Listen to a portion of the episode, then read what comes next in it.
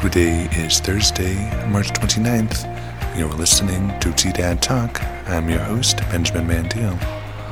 The weather is expected to be sunny with a high near 65 today, along with widespread blowing dust. Tonight it's expected to see widespread blowing dust with a low around 29 degrees. Now, here's a headline for the day. State oil and gas regulators say that the surge of earthquakes seen this month does not appear to be related to natural gas production in the Raton Basin. Las Animas County saw at least 10 earthquakes this month. Researchers note that production can cause induced earthquakes as seen in Oklahoma and Texas. Community leaders, including Trinidad Mayor Phil Rico, celebrated the Trinidad State men's basketball team for their success of the season.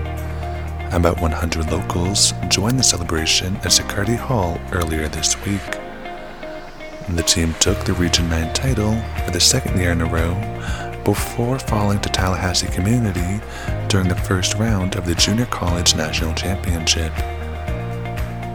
That's the news. Listen daily on TDAD Radio, Spotify, Apple Music, or wherever you listen to podcasts to keep up with Las Animas County and Colfax County, New Mexico happenings.